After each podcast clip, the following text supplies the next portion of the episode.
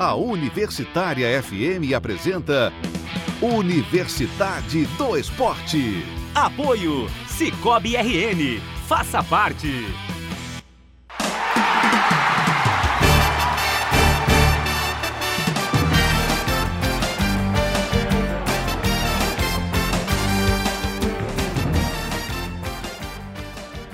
Boa noite, está começando Universidade do Esporte. Lembrando a você que daqui a pouquinho você pode participar conosco via 991936302. Mas também não esquecendo que hoje é dia 18 de julho de 2019.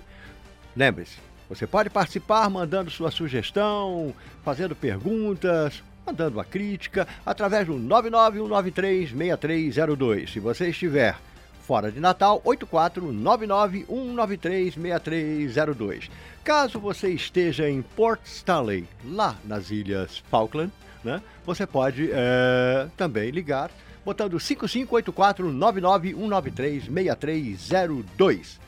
Bom, uh, hoje a gente está recebendo aqui uma visita, né, uma visita legal, o, estamos recebendo o Heitor Medeiros, que é, eu gosto quando vocês trazem o pessoal do futebol americano, vocês me fazem é, enrolar a língua. Eu quase tenho uma cãibra aqui para dizer os nomes dos caras, mas vamos lá.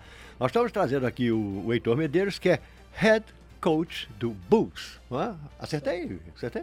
Ah, parabéns, obrigado, né? Mas antes da gente começar a conversar com o Heitor, eu queria o boa noite da Thaís Viviane. Boa noite, Thaís. Boa noite, Fernando. Boa noite aos ouvintes. Boa noite aos amigos da mesa. Eu tenho um destaque hoje, não fugindo do assunto. É, quando eu tive aqui na segunda-feira, eu acho, passada, a gente estava falando de Copa e tal, você me pediu um, uma coisa interessante, especial, e eu trouxe, e agora eu venho trazer o, o resultado. É, a Inglaterra conquistou a Copa do Mundo de Cricket, aí, venceu a Nova Zelândia. É, foi até foi, foi no, a semifinal foi no mesmo final de semana da, da final de Wimbledon e o A soltou uma nota assim dizendo que a, a final, as finais de Wimbledon, né, não era uma coisa, não era coisa tão importante daquele final, importante mesmo para os ingleses era a final da Copa do Mundo de Cricket, todo mundo muito feliz na Inglaterra, então até 2023 agora, próxima Copa do Mundo. Você vê, você vê, não tem como não amar Thaís, né? Eu falei do cricket, ela foi atrás pesquisar e trouxe o resultado. E eu li no The Guardian né, sobre é, a Copa e os ingleses estavam muito felizes porque eles não eram favoritos. Não. Né? Chegaram meio que. Foram lá, o time é bom, mas chegaram meio que assustados na final e acabaram. Mas mata-mata é aquela coisa, né? É. a gente mata, nunca... mata, até em cricket é complicado. Até em cricket. Bom, Marcos Neves Júnior, boa noite. Boa noite, Fernando. Boa noite aos amigos aqui do estúdio, a quem nos acompanha pela live, a quem nos ouve. É, o meu destaque inicial é menos a menos do que o cricket. É... Ontem, né, na partida entre Flamengo e, e Atlético Paranaense, que nós vamos comentar aqui mais tarde, é... como em todos, é, todas as partidas de futebol e até de outros esportes também, é... vários municípios, estados, e é, têm leis que obrigam a, a, que se execute, se toque, cante o hino nacional antes do, da partida. Sob o pretexto né, de educar, e até de exaltar um patriotismo bastante é, forçado, né? Que o brasileiro não é patriota. Depende, eu sou. Não, um brasileiro ou outro é o ah, tá, brasileiro, mas não é patriota. Mas eu sou, desde pequenininho. Mas aí, aí for, querem forçar o, o, o, hino nacional numa, num, num jogo que tem a maior torcida do Brasil, empolgada, querendo que o jogo comece, e aí o hino nacional tocando lá, o símbolo da pátria, então, sendo completamente ignorado, mas é- desrespeitado. É... Mas aí não é porque o brasileiro é mal educado? Não. Não, é porque aquele não é o lugar do hino nacional. O lugar do acho. Eu acho que o hino nacional tem que ser em qualquer lugar. Não, na escola. Educa, educa na escola, ensina na escola. Agora, qual é, é a bonito, competição? por exemplo, futebol americano. Tem um hino, os caras param, silêncio danado. É, e na Champions querem, League? Pro, querem protestar, aí eles abaixam, ficam de joelho, fazem a coisa, mas estão ali Não, sempre. Então, e na Champions League, tem hino nacional? É porque, pô, a Champions na League vai tocar dois hinos, né, diferentes. Vai tocar o da Espanha e vai tocar o da Alemanha. Na na Premier League tem hino nacional? Não tem. No Campeonato Italiano tem hino nacional? Não tem. No Campeonato Espanhol tem hino nacional? Não tem. No francês não tem. Por que, que no Brasil tem de ter? Canta o hino do Flamengo, quando for o jogo no Maracanã, quando for o jogo no Atlético Paranaense lá, canta o hino do Atlético Paranaense. Agora canta o hino do, O hino, do, do- do- da, o hino nacional é um negócio desproporcional. Quando tem jogo do Palmeiras, por exemplo, em vez de cantar o hino nacional, eles ficam Palmeiras, meu Palmeiras, meu Palmeiras. Eles são mal educados. Cruzeiro. Aí não canta o hino todo, aí quando chega lá, a imagem do Cruzeiro, aí começa a gritar. Então, é melhor preservar um símbolo nacional do É, que, do que expor esse símbolo nacional Pronto. ao, ao ridículo, a deixar como um papel, um pano de fundo. Eu até concordo com você. Agora, eu acho que é, é, é, os nossos queridos papais e mamães podiam educar melhor seus filhos, né? Porque os caras vão para estádio e acham que estádio também é lugar do cara fazer tudo, né? Eu acho que nem. Tá. É, é o lugar de torcer pelo time dele. né? Sim, mas pô, a partir daí também esculhamba tudo. Mas vamos que vamos. Mais alguma coisa? Mais algum Não, destaque? só isso. Só esse? Só esse. Pistola, Tá, começo. tá azedo. Mas vamos lá, eu, eu, eu, eu vou gostar de fazer esse programa. Você, Binho, seu boa noite. Boa noite, Fernando. Boa noite seu a quem destaque é mais ameno. é ameno. É, é aqui convocando o pessoal a nos acompanhar na live e na rádio. E já tem muita gente aqui, torcedor do Bus. Vou aqui dar um- uma passadinha na galera. Gustavo Lis- Lisboa disse Gol Bus. Ivone Lima aplaudiu o Marquinhos aqui. Um abraço pro Marquinhos. Rodolfo e a Marta disse boa noite, meus amigos. Tenham uma boa transmissão e excelente trabalho. Mande um abraço pra Bragança Paulista, cidade natal. Um abraço pro Heitor e hashtag vamos subir Braga. Boa. Também temos aqui o Bruno Vieira, show de transmissão, Gol Bus. Igor Daniel, Rog, Gol Bus. Vinícius Cabral, Gol Bus. E o Gustavo Lisboa disse, tem que cantar o hino do- no jogo do Bus também. Bom, é, antes da gente, vamos começar agora a nossa... Qual o hino do Bulls ou o hino nacional? É, depois- vale como pergunta, hein? Saber se o Bulls tem um hino. Ah, eu também quero fazer um destaque bastante polêmico, bastante pesado e que vai irritar muita gente. Eu não vou perder esse destaque. Meu destaque de hoje é: nenhum cheirinho resiste à passagem de um furacão. Boa noite, meu caríssimo Heitor Medeiros. Você tá bem? Tudo bem, boa noite, Fernando. Boa noite todo mundo. E aí, pronto para mais uma partida? Já observou bem o seu adversário? Já recebeu todos os vídeos dele? Eu sei que você, eu sei que você é um louco por vídeo. Termina o jogo, você já está atrás do cartãozinho. E aí, tá pronto para encarar? Então, esse jogo a gente tá encarando como a partida decisiva, porque nós, nós só temos seis jogos antes da pós-temporada, que seria as semifinais. Uhum. E esse é um jogo do, contra um time no confronto direto. Que é um time que ele, tá, ele ganhou, não, ganhou o primeiro jogo e tá indo pro segundo jogo. Ele- Eles eliminaram a gente ano passado. Então a gente teve três semanas pra estudar o Marines, estudar tudo que eles fizeram e a gente tá pronto. A gente Esse time, estudar bem. desculpe in- interromper você, mas esse time do Mariners, é, independente de você ser ou não ser treinador do Bulls, né, como uma pessoa que observa o esporte, como é que você classifica eles? É um time bom? É um time perigoso? Pronto, eu considero o Mariners hoje o segundo, segundo melhor time do Nordeste. Uhum. Porque eles foram vice-campeões ano passado e tem muita experiência. O treinador é muito competente, é da seleção brasileira, inclusive. É um dos treinadores da seleção brasileira, então eles são muito experientes. Todo ano eles estão na semifinal, final, semifinal, final. E eu considero eles hoje é o nosso maior jogo do ano, por enquanto, contra o Mariners. Eles são um adversário muito bom. Thaís. Então, é, o Bulls vem de uma vitória, né, contra o contra o Scorpions, que foi um jogo, eu tava lendo um pouquinho, você falou que é, o time do, do Bulls não pode ser tão inconsistente, né, porque abriu o placar, aí depois só voltou a marcar depois que o Scorpions marcou e também deslanchou depois que marcou. É, como é que é essa preparação, ela é feita específica para cada adversário? Por exemplo, o Mariners, que é uma equipe que você destaca, assim, que já tem um histórico de ter eliminado vocês, é, existe essa preparação toda especial para esse adversário? Perfeito, é a gente errou muito contra o Scorpions. Só que vários erros pequenos passaram despercebidos pela maioria do público, não pela gente da comissão técnica. Então o papel nessas duas semanas foi ver os pequenos erros que a gente cometeu e a gente não vai cometer novamente. O TD, Um te- inclusive o, TD TD, da do... gente foi um erro que o jogador ele não sabia jogar e acabou entrando em campo e não sabia e a bola foi na mão dele ele não pegou a bola. E aí o Scorpions pegou e recuperou. Então pequenos erros, ajustes que a gente errou nesse primeiro jogo e não quer errar no segundo, porque contra uma equipe melhor esse erro vai ser é, vai ser potencializado. E contra o Scorpions, por exemplo, vários erros passaram despercebidos. Deixa eu te fazer uma. Você falou aí, ele entrou em campo, não conhecia a jogada e acabou né, Isso, cometendo um erro. cometendo erro. Num esporte que está começando, vocês estão criando esse esporte, vocês estão é, tentando consolidar como esporte, vocês estão recebendo pessoas que vêm porque querem jogar, porque curtem e tal. Vocês estão treinando pessoas.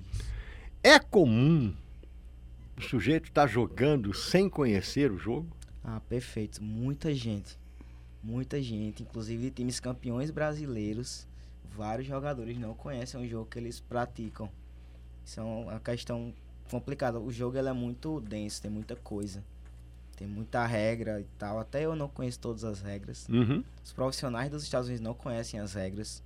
Então muita gente entra, mas assim, existe uma linha que você tem que pelo menos saber daqui para poder jogar. Não dá pra. Seria tipo no futebol, o cara saber que se o jogo terminar empatado, vai ter umas penalidades máximas da gente ele tem que saber pelo menos uma linha para ele poder jogar. Mas não se iluda não, a maioria dos jogadores de futebol também não conhecem Eu as lembro, regras. É, Eles não sabem é, nada de regra. Então, aí ele acaba tendo essa questão, mas o pessoal que joga na primeira divisão, eles têm um conhecimento bom do jogo. Marquinhos. É, não só o, os jogadores, como a própria arbitragem, né? vezes, às vezes eu acho até que a arbitragem sabe menos a regra que o jogador. Verdade, né? verdade. É, cada faltinha é impressionante. Bom, é, Heitor, e o que, que o público pode esperar, né? Esse jogo marca aí a volta da, do Bulls à Arena das Dunas. É, e aí, certamente, vocês estão preparando todo um, um. Além do jogo, né? Tem todo um evento ali, um espetáculo mesmo, né? Para quem é, for assistir. Aí, o que, que você pode detalhar aí? O que, que você está sabendo que pode acontecer aí, que o público pode esperar nessa partida? Pronto, então, a gente não encara um jogo de futebol americano como um jogo assim porque acho que, assim, sinceramente, a pessoa não vai sair de casa para assistir um jogo de futebol americano. Ah, não vai, então é iludida a esse ponto. Então o que é que a gente prepara pro público que, ah, tem um jogo de futebol americano? Eles vão pelo evento, por várias atrações em torno do evento, e o jogo ele é só uma parte do evento. Então o que é que a gente coloca? Digamos que a pessoa quer uma programação em família no domingo. Até para quem eu vou oferecer ingresso, até para minha própria família. Eles não gostam de futebol americano. Meu, meu pai da minha namorada, a mãe, eles não gostam de futebol americano. Mas a gente chama Vamos pra Arena, um programa de domingo. Onde vai ter um espaço kits para as crianças, vai ter a apresentação do líder de torcida, vai ter a apresentação do time feminino da gente. Então, vai ter sorteio de brindes, essas coisas. Então, a gente trata como um evento para a família, a gente quer atrair a família. Vai ter DJ, então você não vai lá para assistir um jogo de futebol americano em si. Você vai para um evento numa tarde de domingo, na arena. Então a gente quer proporcionar isso ao pessoal. E então a gente quer tratar bem diferente do que é o futebol. Você vai lá, senta, assiste o jogo, vai para casa. Então, gente quer tratar de maneira diferente. eu tenho um sempre evento. uma ideia, por exemplo, que existe um esporte nos Estados Unidos, que não é o futebol americano, mas que é o beisebol, que os caras só vão para comer pipoca e tomar cerveja. Exatamente. Eles ficam o jogo inteiro comendo pipoca e tomando cerveja. Comendo pipoca e tomando cerveja. Vão só pra, o, o jogo é só uma desculpa é, para exatamente, para comer pipoca e tomar cerveja. É exatamente isso. Não, mas você falou aí que o pai da sua namorada não gosta, que, enfim, muita gente não gosta. Mas não gosta porque, é, é assim, é um não gostar, você acha? é, genuíno por não conhecer o jogo mesmo, né? Porque eu, eu percebo que a cada ano que paga americana, né? Enfim, que é a Liga de Futebol Americana, né? é, cada, cada temporada vem ganhando mais adeptos, né? mais, mais torcedores, mais gente que acompanha.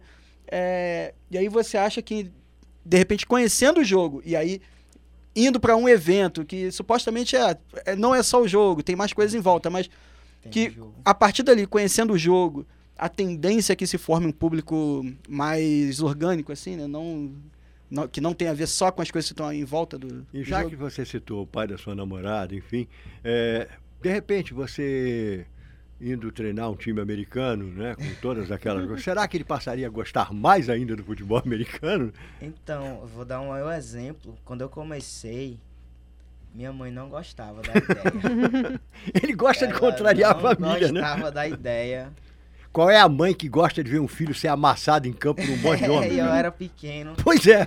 Até quando eu virei treinador, ela não gostava do jogo. Só que aí, quando ela viu que eu tava me envolvendo tanto, tava, ela começou a gostar. Uhum. Então, mas esse não gostar é realmente não conhecer. Você é você razão. ter o receio de eu não, não. Isso não faz sentido esse jogo pra mim. Eu vou ficar no meu futebol domingo à tarde, quarta-feira à noite vou assistir um vôlei de vez em quando quando é a Olimpíada e aqui pra mim tá bom. Mas eu acho que houve um crescimento além disso. O Ah, Marcos isso- falou, vocês, por exemplo, começaram aqui muito pequenininhos. Hoje vocês já colocam quantas pessoas no Arena, por exemplo? Pronto, a gente tá programando um público de 1.000 a 1.200 pessoas. É muita gente. Nosso primeiro jogo teve 1.800 pessoas. É muita pagantes. gente. É muita É gente. muita gente, é maior que o público do estadual de alguns times. Sim. Então isso vem crescendo porque pessoas vêm perdendo preconceito. E, por exemplo, eu na minha escola, na época de escola, só eu gostava. Eu vi um jogo de domingo massa. Eu chegava na escola e ia comentar com quem isso. Tava todo mundo cometendo porque. A gente vai falar mais tarde de futebol. A Diego perdeu o pênalti, por exemplo. Aí eu lá querendo mostrar um lance legal e só tinha eu. Sunday O- night, gente. O Sunday Night só tinha eu. Ficava até duas horas da manhã pra assistir o jogo e ninguém comentava. E chegava no outro dia, sentava do lado do bebedouro e ia conversar com a água, pô. A água caindo ele lá E só conversando. tava eu. Aí hoje em dia tem um jogo legal, no mesmo hora no WhatsApp, tá todo mundo comentando, não sei o Ótimo, quê. pô, que legal. Aí você. Aí vai, as pessoas começam a, a interagir entre si e começam a aumentar o público. É, E aí, tô voltando aqui um pouquinho pro, pro adversário de vocês do, do final de semana. Sim. É, você disse que eles potencialmente são um adversário que vocês podem pegar aí no- nos playoffs, né? Como é que é essa. É um jogo teste, assim, também para armar já uma estratégia futura, pra se vocês chegarem a se encontrar mesmo numa fase mais avançada da BFA? Pronto, a gente não chega a pensar nisso, mas já, a gente como treinador já pensa nisso. Jogadores a gente não tenta passar pra eles, mas perfeito. Algumas coisas a gente quer testar agora, pra quando chegar contra eles a gente ver se vai realmente prestar contra uma equipe maior. Só que a gente precisa realmente ganhar deles. Se a gente perder do Mariners no domingo, a gente vai entrar na situação É, Vocês estão na segunda colocação atrás do Ceará e do Caça- Caçadores. Se a gente perder o Caçadores, por exemplo, ganhar domingo, a gente já vai ficar empatado com o Feza Petroleiros, com Uhum. uma vitória e uma derrota. Então, esse jogo vale muito para o playoff, tanto pra gente como pra eles. Porque se eles perderem, eles ficam abaixo também, e aí É num, num, num, num campeonato, assim, que você tem poucos jogos, né? Isso. Assim, é, cada vitória é muito importante. Então, como é, como é que você analisa toda essa coisa de joga em Mossoró, joga aqui, aí muda um pouquinho. O, o time do Feza também é, é um adversário complicado, assim, né, para vocês. Vocês jogaram o estadual esse ano, é um, um contra o outro. Como é que é enfrentar esses adversários de, de estilos diferentes, assim? é um desafio realmente. Porque tem um time que tem um estilo aí, tem outro estilo diferente, aí são jogadores diferentes de todos os times e a gente treina pouco, a gente treina todo dia. A gente não consegue se preparar tanto para uma partida. Então, é complicado, é complicado realmente. E uma derrota, assim, pode matar a temporada da gente. Head coach significa que você é o cabeça dos técnicos. Correto, eu sou o técnico principal. O técnico principal de, e, Isso. e você orienta todos os outros técnicos Eu também. oriento todos os outros técnicos. Ok. A minha pergunta é a seguinte: quantos jogadores tem num time de futebol americano? Pronto, o Bus hoje tem em torno de 70 e poucos jogadores. 70 e pouco. Quantos jogadores tem o Mariners? Também. 70. Quantos eles, eles utilizam num jogo? Em volta de 50, assim. É porque Ele fica completamente louco, esse rapaz. Ele É não por tem isso como que ele- conhecer 50 caras. ele não é o. o, o Olha, tem um Por que. isso ele não tá sozinho lá, É. né? Tem outros pra Não, mas ele não tem, não tem como os caras conhecerem 50. Olha, aquele po- apoia com a mão do lado, mas o cotovelo dele fica pra esquerda. É impressionante isso, cara. Você sabe isso, cara? É, eu sei. Eu acho que é por isso Eu que sua mãe não gostava de eu você fazendo esse troço. Eu sou meio conhecido por ser meio. Cara, isso é sensacional. É louco meio Bielsa. louco porque eu Bielsa. presto atenção em muitos detalhes. Por exemplo, eu falei pro. Porque a gente entrega a tendência pros meninos, pra é passe ou corrida. Aham. A gente vê a posição da mão, se tá vermelho se tá branco aqui. A gente consegue ver esse tipo de coisa, mas aqui no Brasil, os treinadores em geral não têm esse nível de loucura. Uhum. Nos Estados Unidos, agora nos Estados Unidos, se for pegar um treinador americano. Ah, não. Esse cara é fora do normal. Agora aqui no Brasil você não vê tra- treinadores trabalhando tanto nessa parte. É tipo, eu vou treinar no domingo e pronto. Não faço mais nada. É, Agora, e são- a gente do bus consegue realmente manter uma rotina. É, e são, são treinos longos, assim. Eu já acompanhei um, um dia de, de treino de futebol americano e são, são algumas horas, assim, é quase a tarde toda de treino, porque treina a primeira defesa, depois treina o ataque, aí bota um contra o outro, cada um tem que treinar a sua parte específica. Pra quem não conhece tanto, acho legal explicar, né? Sim. Que tá ouvindo só passagem aqui, como é que funciona o futebol americano, um pouquinho, se você puder falar, então. Pronto, É, tem uma equipe de tem uma equipe de Especial. ataque, tem uma equipe de defesa, tem a equipe, o time de especialistas. Então, fala um pouquinho tem pra um cara gente. que só entra pra chutar. Tem o kicker. Isso. Vou tentar, vou tentar explicar bem rápido, 30 segundos. O objetivo do jogo é chegar no final do campo, é marcar um gol. Futebol também você tem que chegar no final do campo. Você tem que marcar o gol na trave do adversário. Futebol americano é a mesma coisa. Só que em vez de a gente chutar numa trave, a gente tem que chegar numa bola numa zona final. Todas aquelas marcações no campo, todo mundo conhece. Até quem não sabe o que é o futebol americano, se for chegar no campo, vai ver o negócio todo riscado. Aquilo ali é para delimitar o território. Então a gente tem que avançar a bola. E essas, essas marcações chamadas de jardas, são as jardas, as distâncias, é para posicionar a bola. E delimitar onde é que o time tá. Então, se existe um time de ataque e um time de defesa, 11 contra 11. Só que só quem é ataque é só ataque, defesa é só a defesa. E aí o ataque tenta avançar sobre a defesa, a defesa tem que impedir. Como é que a defesa impede? Derrubando o jogador, que é o famoso teco. Se o ataque consegue chegar com a bola no final do campo, é o famoso touchdown, que vale 6 pontos, é a pontuação máxima do jogo. Então, você pode avançar a bola entregando para um companheiro, que é a corrida, ou você pode lançar a bola, que é o passe. É, você tem uma chance de avançar 10 e aí, jardas. E aí não tem como ser ilimitado, senão o jogo seria tornaria muito Uhum. monótono.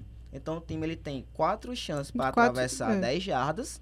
Se ele atravessar, ele continua com a bola. Se ele atravessa na primeira, tranquilo, e assim vai. E o cara que chega lá na linha e coloca a bola no chão é um herói, porque ele apanhou de todo mundo até chegar lá. Sai Isso. levando o burro do lado. Talvez É. signifique que ele não apanhou, né? É, também. É, Ele quase apanhou. é. E aí você pode marcar em uma jogada, ou você pode marcar em várias jogadas avançando a bola. Então, o jogador avançou e foi derrubado, começa a próxima jogada e assim vai. Se o time não consegue, a bola é do outro time. Os times de especialistas são os times de chute, que são para posicionar a bola. Certo? Muito bem. Heitor, eu queria agradecer a tua presença, muitíssimo obrigado. Foi uma, muito divertido, muito legal, além de você ter tido, né, ter esclarecido aqui uma, uma série de, de desconhecimentos nossos, né, para a gente foi muito legal.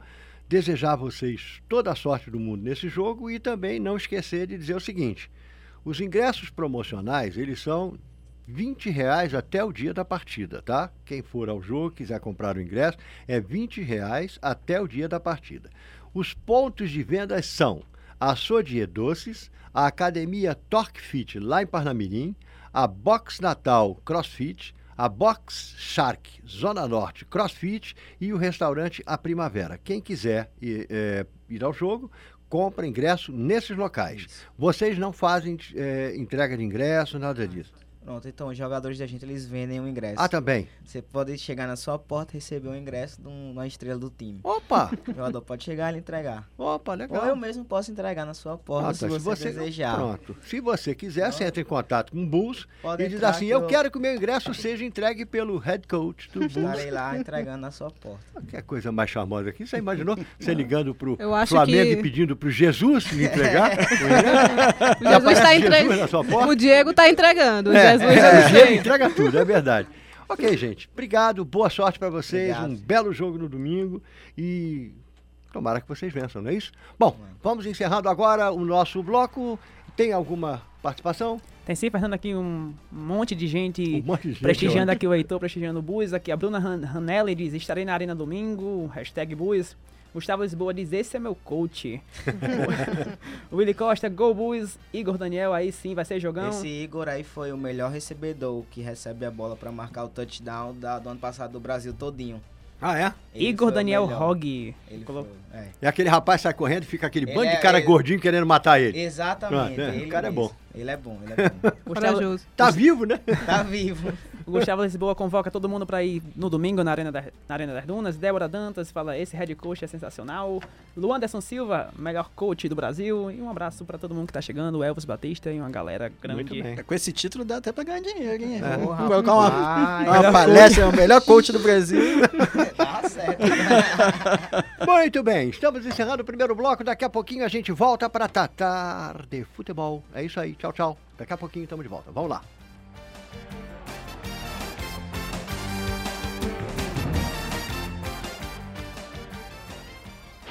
Estamos apresentando Universidade do Esporte. Apoio Cicobi RN. Faça parte. Voltamos a apresentar Universidade do Esporte. Apoio Cicobi RN. Faça parte.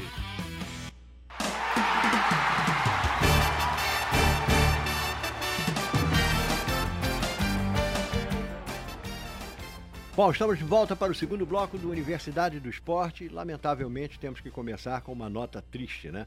Faleceu Horácio Pedrosa. Horácio foi ex-presidente da CERN, radialista e foi o primeiro plantão esportivo do Rádio Norte Rio Grandense. Tá? Morreu aos 80 anos uh, e nós, uh, comovidos aqui, todos nós, desejamos à família muita paz, né? muita tranquilidade e, e que. Uh, tente se confortar, né? E lamentamos profundamente a morte do Horácio Pedrosa. Fernando Horácio, que foi o segundo plantão esportivo aqui na cidade de Natal, na Rádio Poti. Na Rádio Poti, não é isso? isso? Uh, bom, vamos começar então a tratar do assunto. Esse rapaz até hoje de manhã estava gerando polêmica nas, na, nas redes sociais. O Flamengo, né? Que está gastando tudo que pode e o que não pode, enfrentou ontem o Atlético Paranaense. E começou vencendo o jogo, né? Começou vencendo o jogo. Tinham 70 mil flamenguistas no Maracanã e acabaram, eh, esse time do Flamengo acabou eliminado pelo time do Atlético Paranaense nas cobranças de pênalti. Isso me lembrou quase aquele jogo lá com o Santo André, né? Botou um monte de gente no estádio também e o Santo André foi lá e.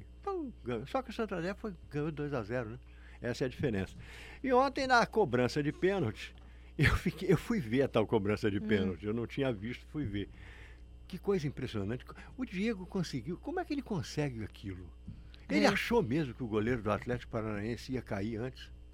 Ele imaginou isso. Porque aquele tipo de falta é tão comum. Até aquelas batidas com violência no meio do gol, se os goleiros ficarem parados e fecharem os olhos, meterem a mão, vão defender aquilo.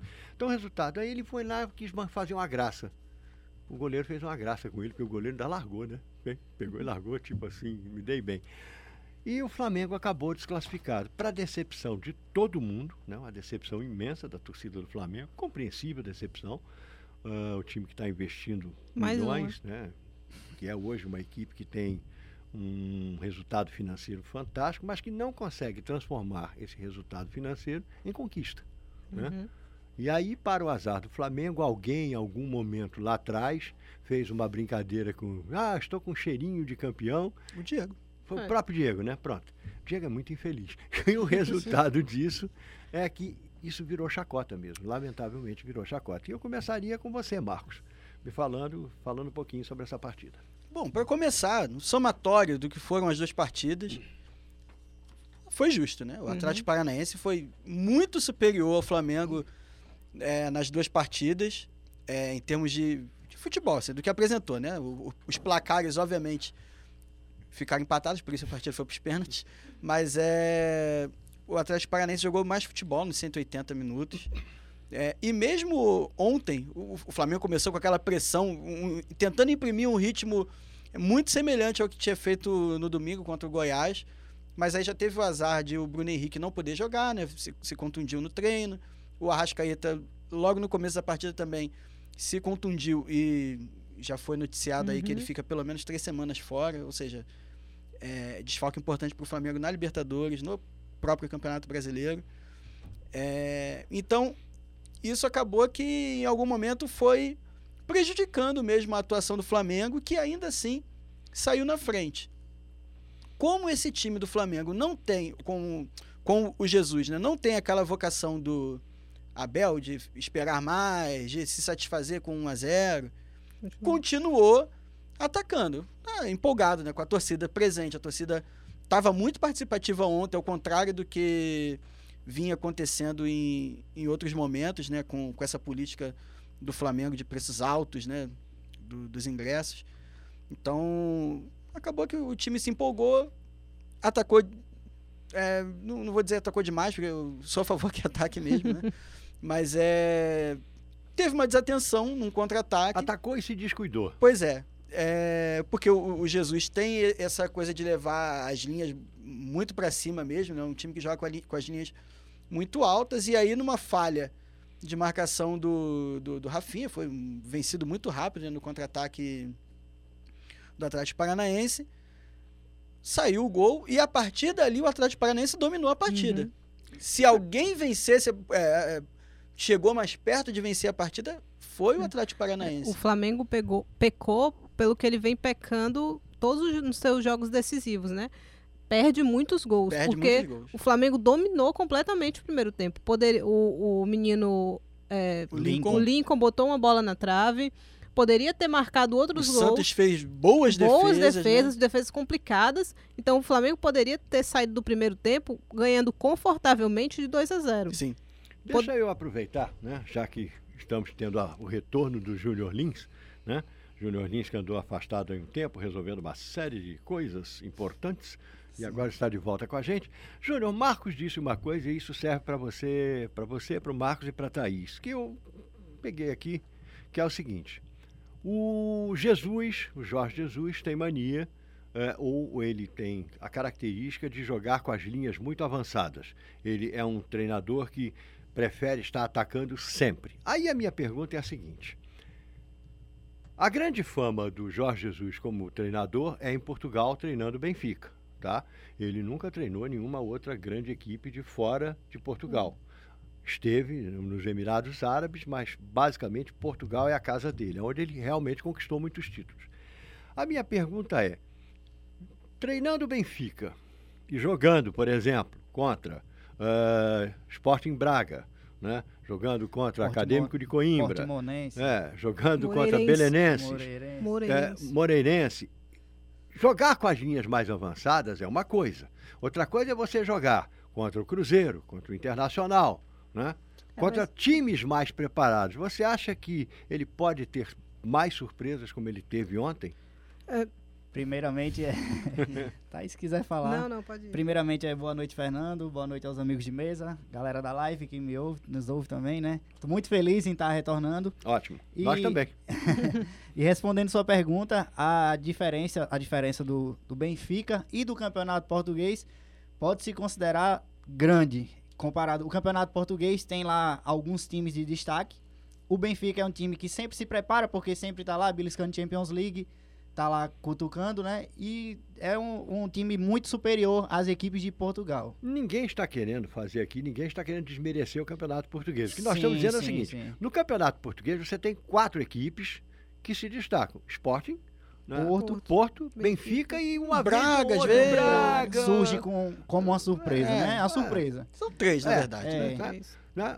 Setúbal, de vez em quando, mas hum, basicamente três. No Brasil, nós temos pelo menos, dentre os 12, nós temos pelo menos oito ou nove, que são times Regulares. que dão, trabalho, dão mais trabalho que os times Isso, portugueses. isso. Você diminuiria isso, Marco? É, acho que hoje sim.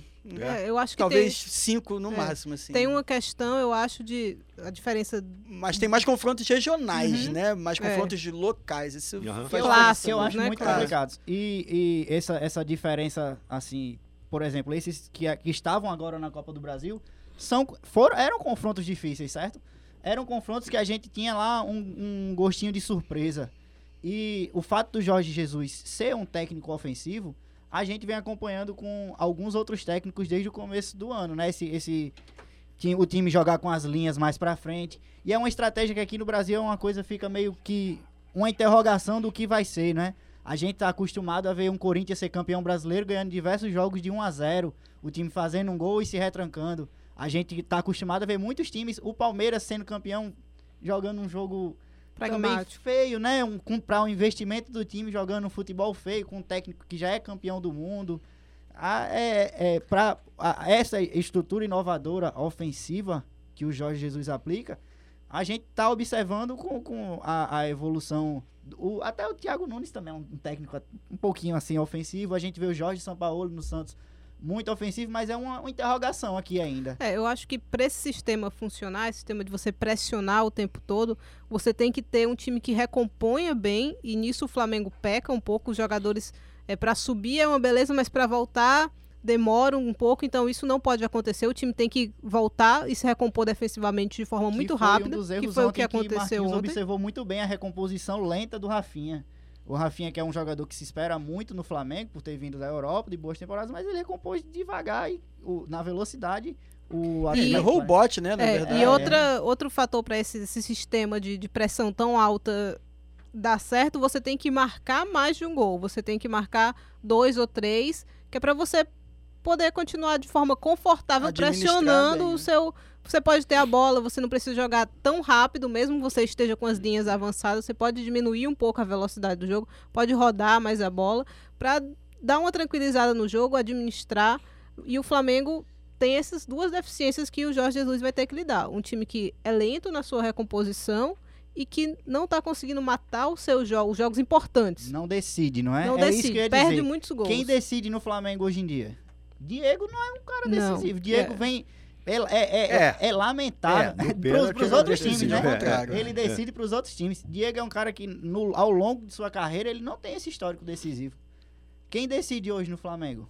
É. quem é o cara que, que pega a bola e vai lá pra, pra dar a vitória pro Flamengo? Isso é vai buscar a vaga do Flamengo? Não tem. Isso é tão curioso, né? Porque o Diego, ele é vendido pelo marketing do Flamengo como esse líder. Ele tenta se posicionar em campo como esse líder, mas nos jogos importantes é muito claro Ele que ele é some. É. Ele que não isso é. pesa muito, muito, que essa pressão faz diferença. Se a gente for lembrar da final da Copa do Brasil, que ele também perdeu o pênalti. Naquele pênalti contra o Palmeiras, Palmeiras. também, que era, um, era fundamental pro, pro Flamengo no Campeonato Brasileiro. E ele perde também. Então, é um cara que você não pode contar 100% com ele para ele ser o, o decisivo do seu time. É, ontem a situação dele me lembrou muito da- do Pato no Corinthians, aquele pênalti que ele bateu também. Contra né? o Grêmio, né? Exatamente. Então, é um cara que. Aí quem é que decide? Porque ele foi para bater o primeiro pênalti. Primeiro pênalti, o primeiro e o último tem que ser batedores excepcionais. Gente que você pode De contar. confiança, né? Você pode contar para ele, olha, de 10 pênaltis que ele vai bater, ele vai converter 9. Gente com essa taxa de conversão. Não é o caso dele. Não é um cara que, nas situações de pressão, a gente já, e isso o Flamengo tem que saber. Tem que ver que nas situações de pressão ele não respondeu tão bem na hora de bater Eu achei que pênalti. ele foi extremamente displicente. É, então a, Displicente. a sensação é até essa, assim, sob- ele sob pressão, ele sempre tá sob pressão, né? Ele é o camisa 10 do, do Flamengo. É, a camisa que foi do Zico, por Al- exemplo. é, né? algumas vezes mais pressão do que outras, né? Mas, É, mas sempre ele, pressionado. É, ele tá sempre sob pressão. E ele não parece ser o cara que, sob pressão, fica nervoso. Não, ele é, é- é frio demais. É, o que na Argentina, Né? eles, na Argentina as pessoas chamam de pecho frio, né? É, Esse eu- cara que não. Ele tá Parece que não sente, assim, aí, né? Perder, ganhar, às vezes vai ganhar, muitas vezes vai perder, muitas vezes a, a culpa da... A culpa não, mas parte importante da responsabilidade Uhum. da, da derrota vai cair sobre ele e pra ele não faz diferença. Então, É. ele responde as perguntas normalmente, parece... Ontem, no- na a Ele entrevista não- dele... Ele, ele deu uma entrevista dizendo que estava com o peito doído, mas eu não Peito doído, sofrimento. é, tá com o peito não vê na, na doído. expressão dele. que ele treinou o pênalti assim. Aliás, foi a mesma coisa que que, já o bateu Pato falou, né? Diz É. que já bateu pênaltis decisivos, né? E bateu Não, o Diego Copa é aquele América. cara que, quando ele termina o namoro com a garota, a garota sai desesperada porque a sensação que ela tem é que ele não vai sofrer nada. não aconteceu nada. Blazer, Ah, né? Se a gente fosse tá, usar outra valeu. palavra pra ele, é blazer, né? Um cara que parece que as É, coisas é. não importam, assim. e Eu, eu entendo, assim, eu entendo completamente a raiva que a torcida do Flamengo tá sentindo hoje, porque é inadmissível um cara ir bater um pênalti decisivo daquela forma, Um cara da idade dele, né? da um idade dele, experiente, né? Não é- abrindo é um as moleque. cobranças, porque Caríssimo. Ele é um abre as cobranças. caro, Diego, na idade dele, Uhum. hoje em dia no futebol um brasileiro. Maracanã lotado. Você vai para uma decisão de pênalti, o seu capitão, camisa 10, vai abrir uma, uma, uma série de, de cobranças e ele bate daquele jeito, eu acho que quebra o time completamente, Ele nem entendeu? tentou enganar o goleiro, né? Ele nem Mas tentou. Não, lá, gente. Foi um recuo, foi um pra- ele recuo, recuou ele recuou. É, Ele deve ter dito, "Eu vou passar pra você. Agora, pior, pior que o Diego, foi o Vitinho também, né? Para, né? Então, mas, Mas mas o, Vitinho Vi- é o Vitinho, Vitinho né? chutou a bola pro gol, errou. Agora, não, não foi. o é, isso acontece. O Badio já bateu assim. Ele O Baresi bateu assim. Da, da bola, né? Ele É, mas bola mas aconteceu com vários craques. Aham. Vários craques já fizeram isso. Romário já bateu pênalti pra Não é fora. displicente, né? não é displicência. Agora, É, a- o ali pode é. ser outra coisa. Ele é um jogador que é tímido, que tá sob pressão, porque É ele contratação- agora é é. a segunda maior contratação da história do Flamengo, né? Mas até a chegada do, do De Arrascaeta, Uhum. ele era Aí. a maior contratação da história do Flamengo em valores, né? Era a maior contratação da história do Flamengo. Então, é um cara que de repente não responde tão bem assim à pressão, por mais que ele queira, né? Ele é, um- ele é um jogador que não se esconde, ele Forçado. quer bater falta, ele vontade. quer chutar pro gol, quer bater um pênalti no momento decisivo, mas de repente não tem a, a estrutura psicológica para isso. E o Flamengo. Agora não dá para dizer que seja o mesmo caso do, É. do Diego, o, né? o Flamengo entra numa situação complicada agora com a lesão do Derrascaeta, porque o jogo da Libertadores é dia 31, então tá bem em cima. É, eu tava lendo hoje que ele vai se tratar até em casa para que tenha alguma possibilidade de voltar para esse jogo, mas o Flamengo pode ver a sua temporada escorrer pelos dedos de novo, porque não consegue. Os jogadores não são, na hora de decidir, não estão decidindo. Vai estar sem um dos seus. Sua, maior- sua contratação mais cara, sua principal contratação para essa temporada, que vinha jogando bem. Então, se coloca numa situação muito complicada, não pode perder a quantidade de gols que vinha perdendo na Libertadores se quiser avançar. Então, eu acho que a situação do Flamengo, assim e tal. Mas pode ser novamente uma temporada que o Flamengo faz investimentos pesadíssimos e passa sem E títulos. segue, e segue também sem se movimentar pra encontrar quem decida, né? Porque tá aí no mercado buscando o Felipe Luiz, tendo o René, que pra mim é um bom lateral a, a nível nacional, mas É, o que, que o eu acho pior da história do Felipe Luiz? É o Flamengo atrás do Felipe Luiz e o Felipe Luiz fazendo charme. É, ele não tá demonstrando. ele não tá é. aqui. ele tá esperando a Euro- outro time lá É, da o- o Europa. Pois é, o. Rafinha, meses atrás, antes de acabar ali o contrato dele, já falou: Não, eu vou. É, eu Acabou, então tá resolvido. Acabou. Agora. Aí o Felipe Luiz tá. Não, Não, decida e, amanhã. e assim, com todo respeito, o Felipe Luiz tem uma carreira muito legal, né? Um jogador que é importante, é um jogador campeão. E é campeão num time que não é fácil ser campeão. aham. no campeonato complicado. Num campeonato complicado. Depois Ganhou Copa ganhou- do Rei, é, ganhou ganhou campeonatos europeus espanhol. também. Enfim, é um jogador vitorioso. Agora, ele é um lateral esquerdo. Ele não vai chegar e vai resolver o problema do Flamengo. Uhum. Então, essa espera toda, ele pode chegar aqui e fazer o gol do título da Libertadores do Flamengo. Beleza. Agora, não é um jogador que Não é valha esse né? Uhum. estresse todo, né? Essa apreensão. Né? Essa... Eu entenderia se fosse, por exemplo, o Diego. O, o que tá no Atlético Paranaense? o como é que é o. O atacante? Marco Ruben? Não, o atacante que o Atlético Paranaense, não, desculpa, o Atlético de Madrid. Ah, o Ah, Diego, o o Diego Diego Costa. Costa. Sim, Claro, pois é. aham. Aí, Diego Costa. Aí vale. é totalmente diferente, né? É um, É um cara, é um cara posição que, Jorge Jesus tá pedindo, né? Um centroavante de ofício. mudaria o É, um Flamengo cara de que dá patamar. vitória, né? É, Isso. dá. dá vitória. Briga, briga. Brigador, Dá a cara é. pra tapa. Muito bem. E aí rolaram mais partidas. O Grêmio derrotou o Bahia por 1 a 0. O Internacional nos pênaltis venceu a equipe do Palmeiras por 5 a 4 e o queridíssimo argentino fez uma lambança danada, foi atrás do juiz para conversar besteira, É. né? E acabou, é da Alessandro, É, Foi, da foi, Alessandro. foi um Chato, jogo, um chato, jogo complicado, chato, né? Esse, esse rapaz. internacional. Não tinha a menor Palmeiras. razão dele ir atrás do juiz, fazia o quê? Não, a razão ele, ele tinha porque foi um absurdo o juiz. Primeiro, o juiz chamar pra rever aquele lance e outro, o juiz vendo marcar alguma Uma falta. falta ali foi um absurdo. Mas.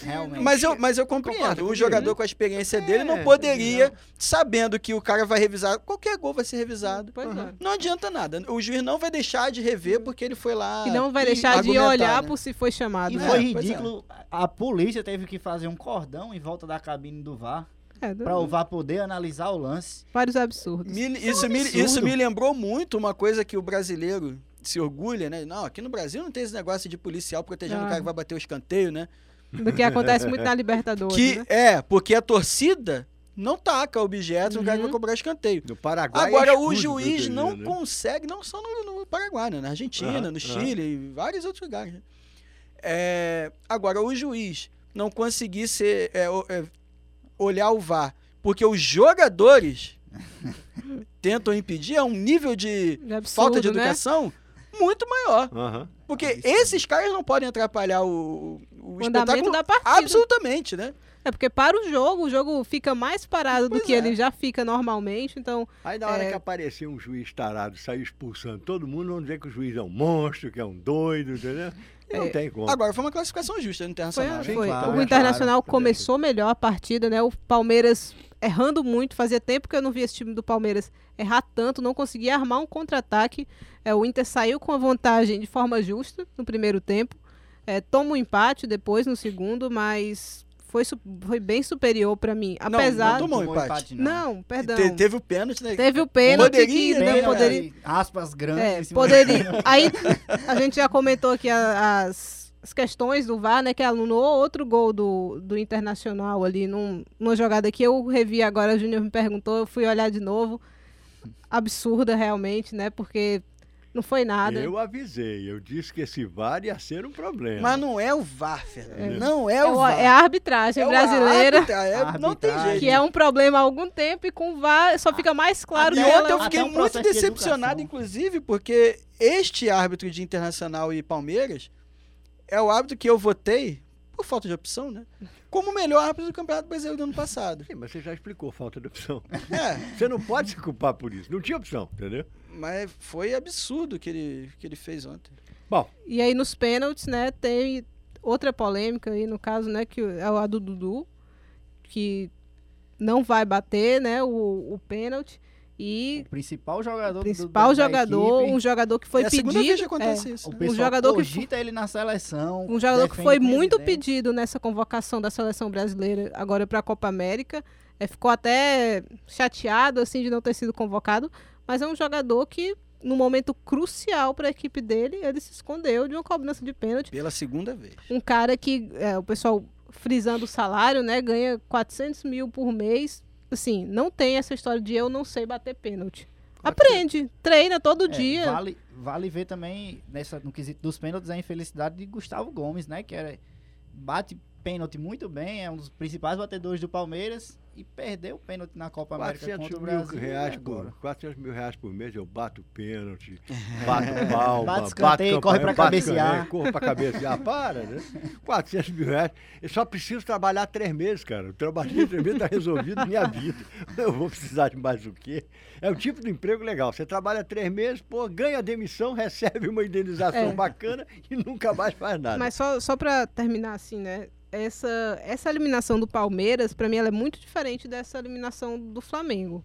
A eliminação do Palmeiras, assim, acho que foi um acaso de uma equipe que já foi campeã brasileira algumas vezes, que na Libertadores caiu pro Boca ano passado de uma forma parece que faltou perna, né, e tal, mas consegue lutar, consegue ser decisivos nos seus jogos e ontem aconteceu de perder, como acontece no, no, no normal do futebol. Um dia você ganha, outro dia você perde. O, o- Palmeiras ontem teve uma infelicidade. A do Flamengo é de um time que chega e não consegue concretizar nunca. Chega várias vezes e nenhuma delas consegue concretizar. Então, só não sei se um dia perde, outro ganha, porque mata-mata o Palmeiras perde, né? É. Campeonato tem, Paulista, Copa tem uma do Brasil, dificuldade, assim. Libertadores, né? É, mas avança mais. O Flamengo, às vezes, morre muito cedo.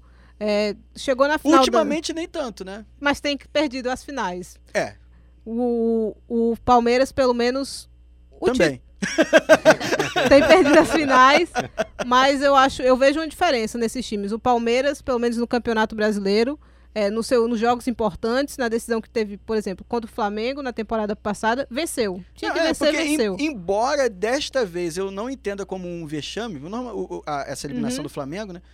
É, normalmente as derrotas, as eliminações do Flamengo são é, ou vexames ou você fica com, a- com aquela sensação de que, poxa, é, era para ter vencido e É. vacilou. É, o, o sentimento de todas as, as competições do Flamengo tem sido essa. É, O, o, o- Palmeiras não. O Palmeiras no Campeonato Brasileiro ele cumpre muito bem o que vai o que vai fazer. É na Libertadores da temporada passada avançou bem, chegou até uma semifinal, que é é uma queda pre- não é prematura, não é uma queda prematura, Não, é uma queda de que forma- Ninguém é acontece obrigado a ganhar o campeonato, é. né? Chegou ali onde onde conseguiu É. e chegou bem até o, o último andar assim, né? Faltou dar aquele passo a mais.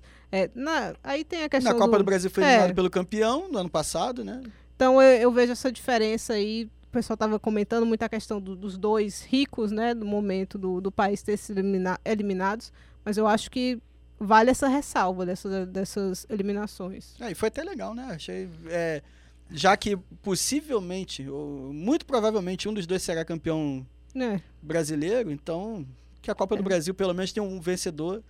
Embora o Cruzeiro, né, que já há duas temporadas é o campeão, esteja lá também, né? Acho que o Cruzeiro vai desesperado para essa Copa do Brasil. Ah, vai. Mas vai encontrar um, Por questões financeiras, vai afoito até. mas vai encontrar um, um internacional forte, um, cru- Uhum. um Grêmio também ajustado. Mas o Cruzeiro ontem já deu uma demonstração também Uhum, preocupante. é, preocupante. Venceu de 3 a 0 e quase toma ali de volta o mesmo resultado. foi- Não levou por acaso. É, Poderia ter perdido o jogo, né? poderia. É, se perder- o Atlético ter jogou praticamente três, sozinho, né? O Atlético era ataque contra a defesa toda hora. Muito bem, vamos então mudar a nossa chave e vamos para o futebol do Rio Grande do Norte. Vamos tratar agora da decisão. Diga, Marcos. Só o registrozinho né, do, do Bahia e Grêmio, né? Sim. Que terminou 1x0 pro Grêmio. O Grêmio que era dado como morto. O Bahia era até favorito à classificação. É, pelo jeito que como tinha... se classificou contra o É. O São placar que eu errei lá no contra o São Paulo. foi no Bahia. O cara tá, o cara tá ganhando trocadilho. fazendo a No porta. bolão do trabalho, né? Isso. Ah, pensei que era na esquina de É, casa, não. ali, fazendo aquelas apostinhas. Coisa feia, rapaz. Ah, sim, Marco, conclua. A gente... Não, então, aí o, o Grêmio venceu por 1x0 em Salvador, se classificou, vai enfrentar o Cruzeiro na, na semifinal. Cruzeiro não, perdão, o Atlético Paranaense, né? Na, na semifinal. Na outra semifinal, Internacional e Cruzeiro. Como o Júnior já antecipou aí, a tendência é, que seja um grande jogo. Os dois, né? Tem, tem elementos aí para que sejam grandes partidas. Acho que a semifinal da Copa do Brasil está bem representada com esses quatro times aí. Muito bem. Então vamos agora falar do futebol do Rio Grande do Norte, da Série C. Né? Série C complicada, complicada. Tem alguma participação, meu caro Binho? Vamos lá, aqui para nossa live temos aqui o Pedro Brandão, deu seu boa noite. Marcos Carvalho disse boa noite, atrasei, mas cheguei. e ele fala: amanhã tem final da Copa Africana de Nações. Tem sim. Isso. Senegal e Argélia, Isso. às 4 horas da tarde. Amanhã na final da Aliás, Copa um Africana. amigo meu que mora em Paris estava indignado com a torcida da Argélia, porque eles quebraram tudo em Paris. Partida que teve lá, não sei se do futebol feminino, não sei, os caras fizeram Foi a uma semifinal da. semifinal. Os caras fizeram uma confusão, ele estava indignado. Quebraram loja, quebraram tudo, mais de 90 presos, um negócio bem ruim. Mas diga, continua. Vai ali, é a questão ali é muito além da torcida de futebol. é, né? é verdade. E também um abraço para a Isabel Cristina de Carvalho, que chegou aqui e deu seu boa noite. Não esquecendo que os franceses, né, que, que nasciam na Argélia, eram chamados de pega Penoir, né, os pés negros, né. E isso, isso tem uma história complicada, a guerra da Argélia foi complicadíssima. Bom, vamos lá. Binho, como é que está o Sampaio Correia neste exato momento? Tá rolando Série C, intervalo de jogo, Sampaio Correia 1, Santa Cruz 0. O Sampaio ac- acabou perdendo um pênalti no, ah, no finalzinho do, do primeiro tempo e tá mexendo um pouco na tabela, né? O Sampaio Correia agora vai, lidera o grupo A da Série C com 24 pontos, ultrapassou o Ferroviário, que tem 23. Muito bem. Nesse, nesse sábado agora, o Globo vai enfrentar o Ferroviário, né? O Botafogo também no sábado, às 17 horas. Os dois jogos são às 17 horas. O Botafogo vai enfrentar o ABC, lá no, no Almeidão. No domingo, às 16 horas, o Confiança joga com o Imperatriz. E no mesmo domingo, às 18 horas, o Náutico joga com o 13. Situação dos times né, que estão baixo, na, na parte baixa da tabela e que são é, o nosso interesse. O 13 joga com o Náutico, o ABC com o Botafogo e o Globo com o Ferroviário. Mais uma vez vai ser um fim de semana complicado, né? Ah, Botafogo precisando vencer desesperadamente para pensar ladeira ainda abaixo, em né? classificação, né? Pensar em classificação. Ah, melhora muito a situação do Botafogo com essa derrota do Náutico, se ela por acaso se concretizar. Né? a Porque- derrota do Santa Cruz. Né? é, derrota do Santa Cruz, diga-se de passagem, desculpe. E o Globo, que vai jogar em casa, mas o Globo em casa, fora de casa, na casa do vizinho, aonde quer que for, o Globo não inspira confiança. Né? E o 13, que o Luizinho, numa entrevista, disse: esse time não ganha nada. Ele usou outra expressão, mas é verdade. Mas agora tem recebeu os reforços do América, né? Recebeu, é, apareceu hoje no bid, a- inclusive, Max e Murici, Uhum. atacantes vindos do América, e também Jaquinha, lateral que veio do Campinense para reforçar o Globo. Jaquinha estava no Campinense. Isso. E o Campinense, como é que está? Mas tá longe. então, acho que não, não serviu assim. O que vai ser do Campinense? É, o que Agora vai ser do. Campinense E agora? agora sem Jaquim. Sem Jaquinha. É, no caso do Max, por exemplo, porque o contrato dele com o América realmente não foi Isso, e renovado. o Murici veio por empréstimo. É, o Murici veio por empréstimo. Mas o América também deu uma reforçadinha no Globo, né? No Globo Exatamente. não, no 13. No 13. Mandou o Adriano Pardal para lá? É, um... O que será do América agora? É, Você acha? rapaz, aí. A gente Como é que a pode- torcida do América vai ficar sem o Adriano Pardal perdendo gol decisivo, o Adriano Pardal chutando a bola para fora? Eu acho que a torcida do América vai sofrer muito. Então, resultado. O que, que vocês acham que vai acontecer este fim de semana? Thaís, começo com você. Fernando, e só antes de passar para a Thaís, é, falar aqui que os jornais paraibanos é, informaram ne- ne- nessa semana que houve uma cobrança aos É, jogadores do Botafogo é, da é isso Paraíba que eu ia comentar agora que são por é, excesso de farras. é. Opa! duas equipes que chegam em momentos complicados para se enfrentar, né? ABC e, e Botafogo da Paraíba. O presidente do, do Botafogo da, Pera- da Paraíba, o Sérgio Meira, se reuniu com alguns jogadores da equipe em separado para fazer uma cobrança mesmo, é, falar de- deles com, a- com esses jogadores. Aí, o time do ABC teve também um caso do, do Moisés essa semana, que deixou o clube. é, fala de salários atrasados, fala de bagunça interna, são palavras deles. Então, é um confronto que, para o Botafogo, é um momento muito complicado. Além dessa, além dessa essa questão interna, empatou com o Santa Cruz, saiu da- do G4, da zona de classificação, e vem numa um- uma sequência de resultados ruins, né, que acabaram jogando o time para fora do, da zona de classificação.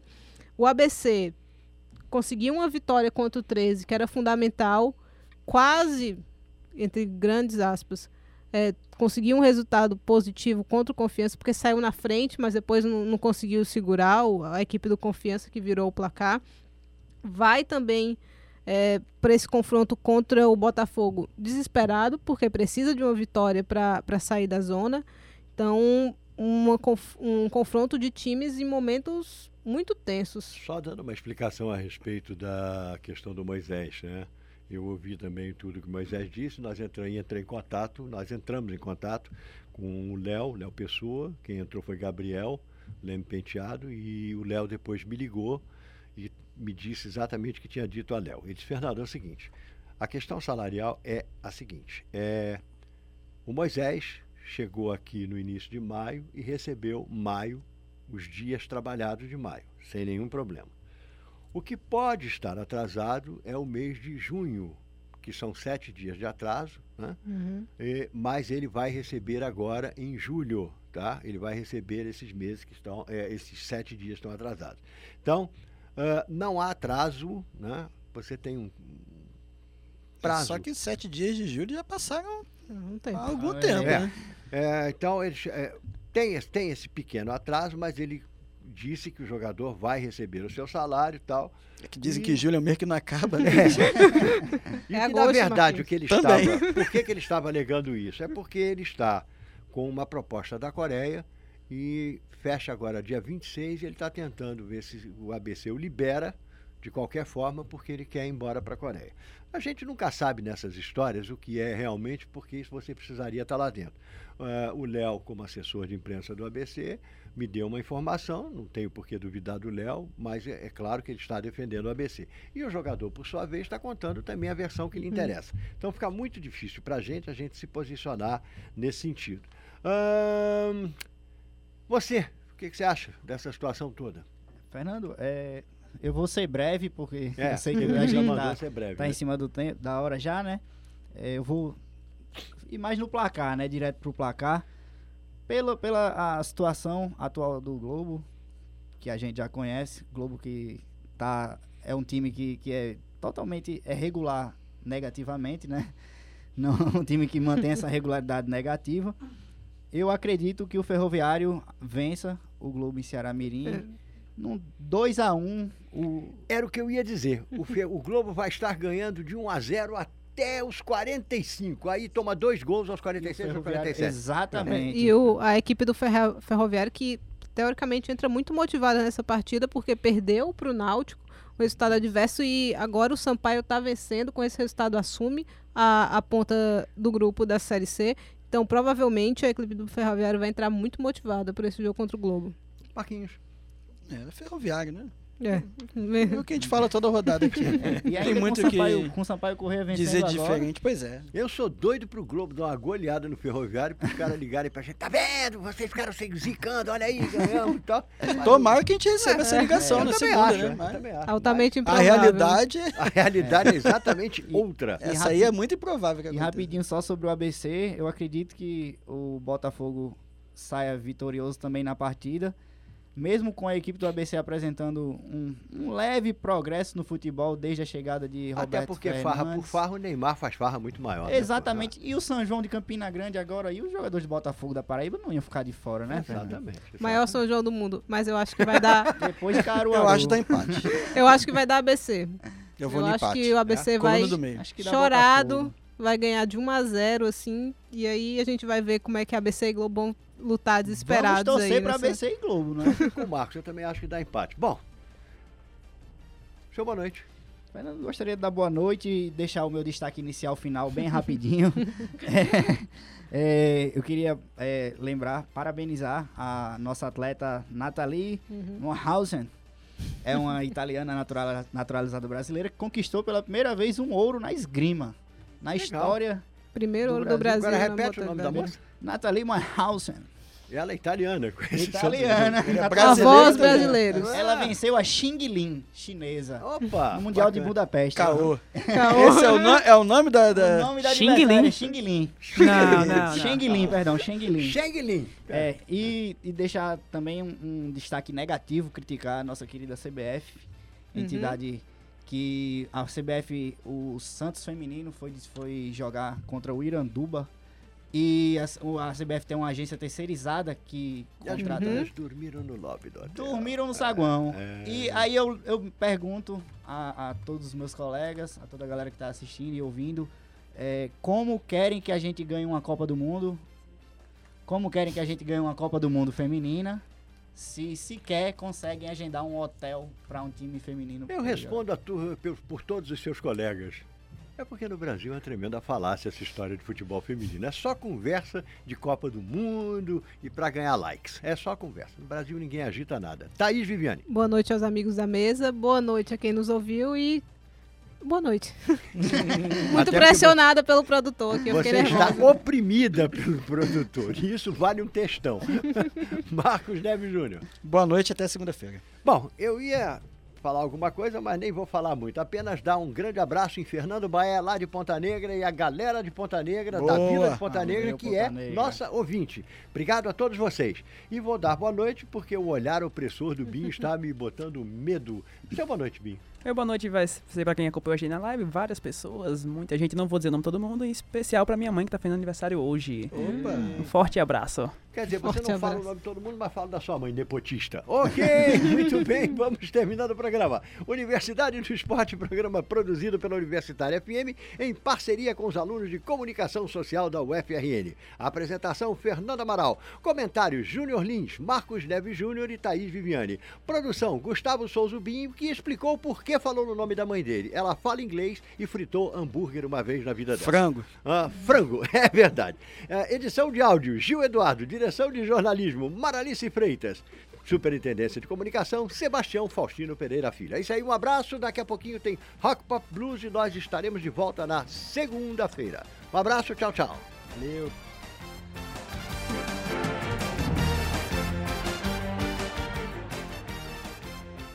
A Universitária FM apresentou Universidade do Esporte. Apoio Cicobi RN. Faça parte.